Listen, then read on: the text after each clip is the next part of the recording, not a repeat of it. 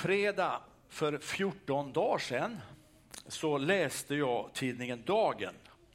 Och där läste jag om en församling i Malmö som tyckte att det kunde vara lite jobbigt ibland. En del vill sjunga salmer och en del vill sjunga lovsånger.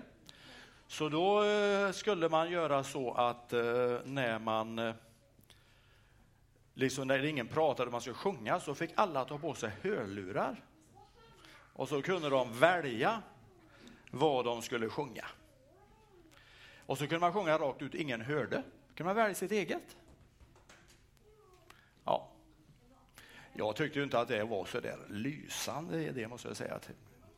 Och sen var jag här i kyrka då, två dagar senare på söndag. Och så hade vi en predikant här, Karin Dernulf. Och så blev det så att eh, vi kom in på något så jag kunde inte låta bli att nämna det. Så sa hon till mig, jaha du menar det där aprilskämtet?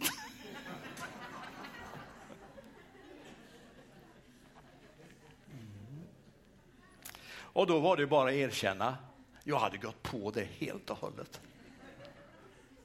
Och det kändes ju lite dumt. Eller, det kändes faktiskt jättedumt. Ingen människa vill ju bli lurad, eller hur?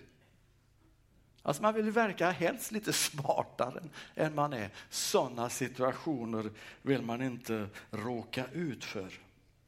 Och jag tänker att Kanske är det den känslan som finns hos lärjungarna när kvinnorna kommer tillbaks. För det de berättar det är ju det är helt otroligt, helt ofattbart. Alltså var de rädda att bli lurade? Var de rädda att verka lite dumma? De kanske pratar sinsemellan, vad säger ni? Sånt händer ju inte. Och jag tänker att den berättelsen, det är svårt att sätta sig in i den modlöshet och den förtvivlan de hade.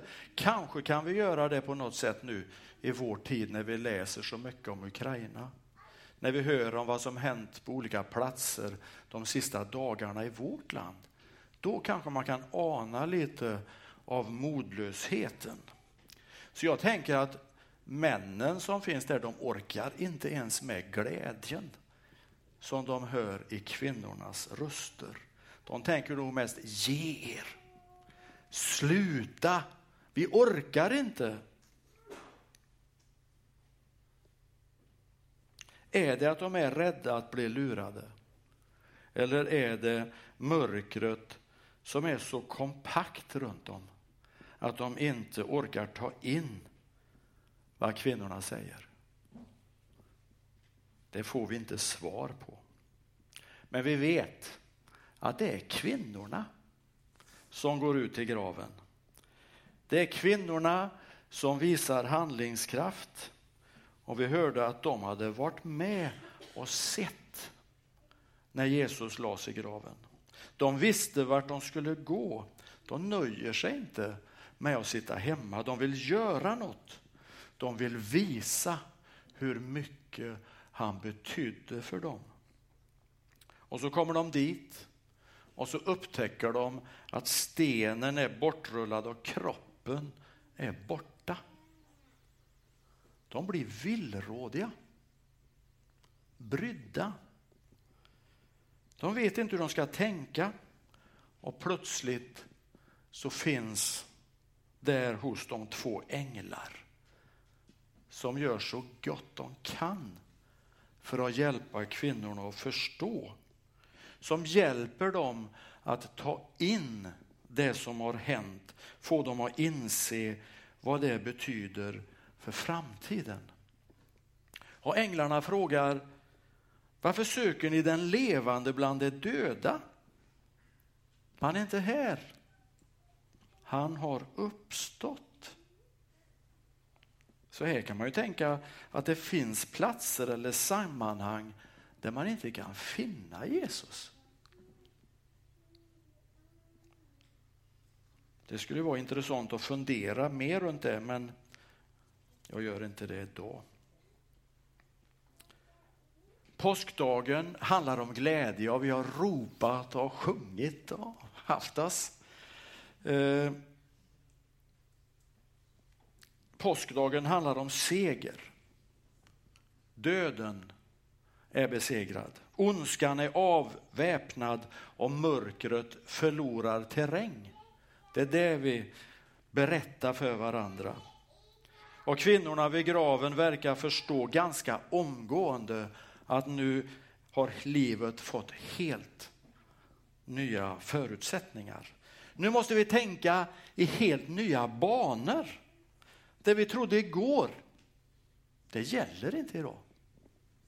Det som verkar totalt hopplöst igår, det har ju tagit en helt annan vändning idag. Ska de våga jubla?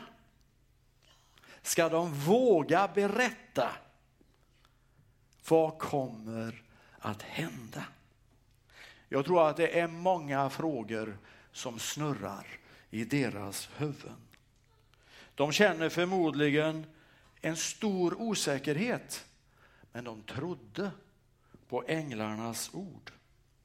Men inte bara så där rätt upp och ner. Änglarna behövde påminna dem om vad Jesus hade sagt om detta. Och när änglarna berättar så kanske de tänker på den här händelsen i Lukas 9.44 när Jesus säger Lyssna noga på vad jag nu säger till er. Människosonen ska överlämnas i människors händer. De hade ju hört det. Men de behövde hjälp för att komma ihåg det. På samma sätt som änglarna hjälper dem att minnas och att förstå så försöker de hjälpa de andra att komma ihåg vad Jesus har sagt. Att det faktiskt stämmer.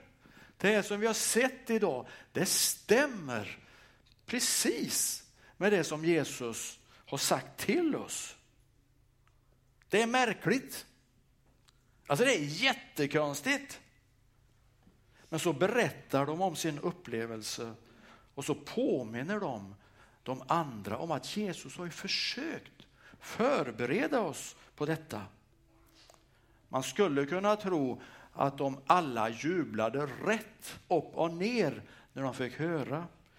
Men vi förstår senare i det kapitlet, om vi bara läser några verser vidare, så står det att kvinnorna gjorde de andra uppskakade när de berättar om detta.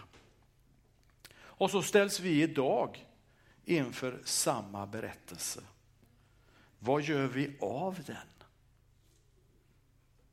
Går det ens att förstå vad det innebär? Att döden är besegrad. Att livet segrar. Paulus, en gammal man då skriver till den unge Timoteus i sitt andra brev, det första kapitlet, vers 9 och 10, om Jesus. Han har räddat oss och kallat oss med en helig kallelse. Inte på grund av våra gärningar, utan genom sitt beslut och sin nåd som han skänkte oss i Kristus Jesus redan före tidens början men som har blivit uppenbar nu när vår frälsare Kristus Jesus trätt fram. Han har utplånat döden och dragit liv och oförgänglighet fram i ljuset genom evangeliet. Amen.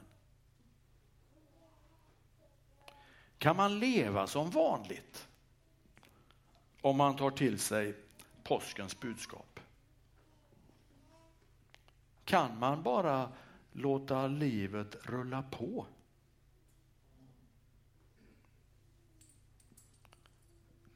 Om vi tänker att nej men det kan man ju inte. Om man inte kan leva precis som vanligt längre så får man ju fundera på på vilket sätt behöver mitt liv förändras?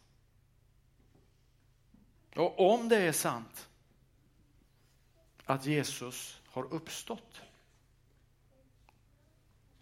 på vilket sätt märks det i ditt liv?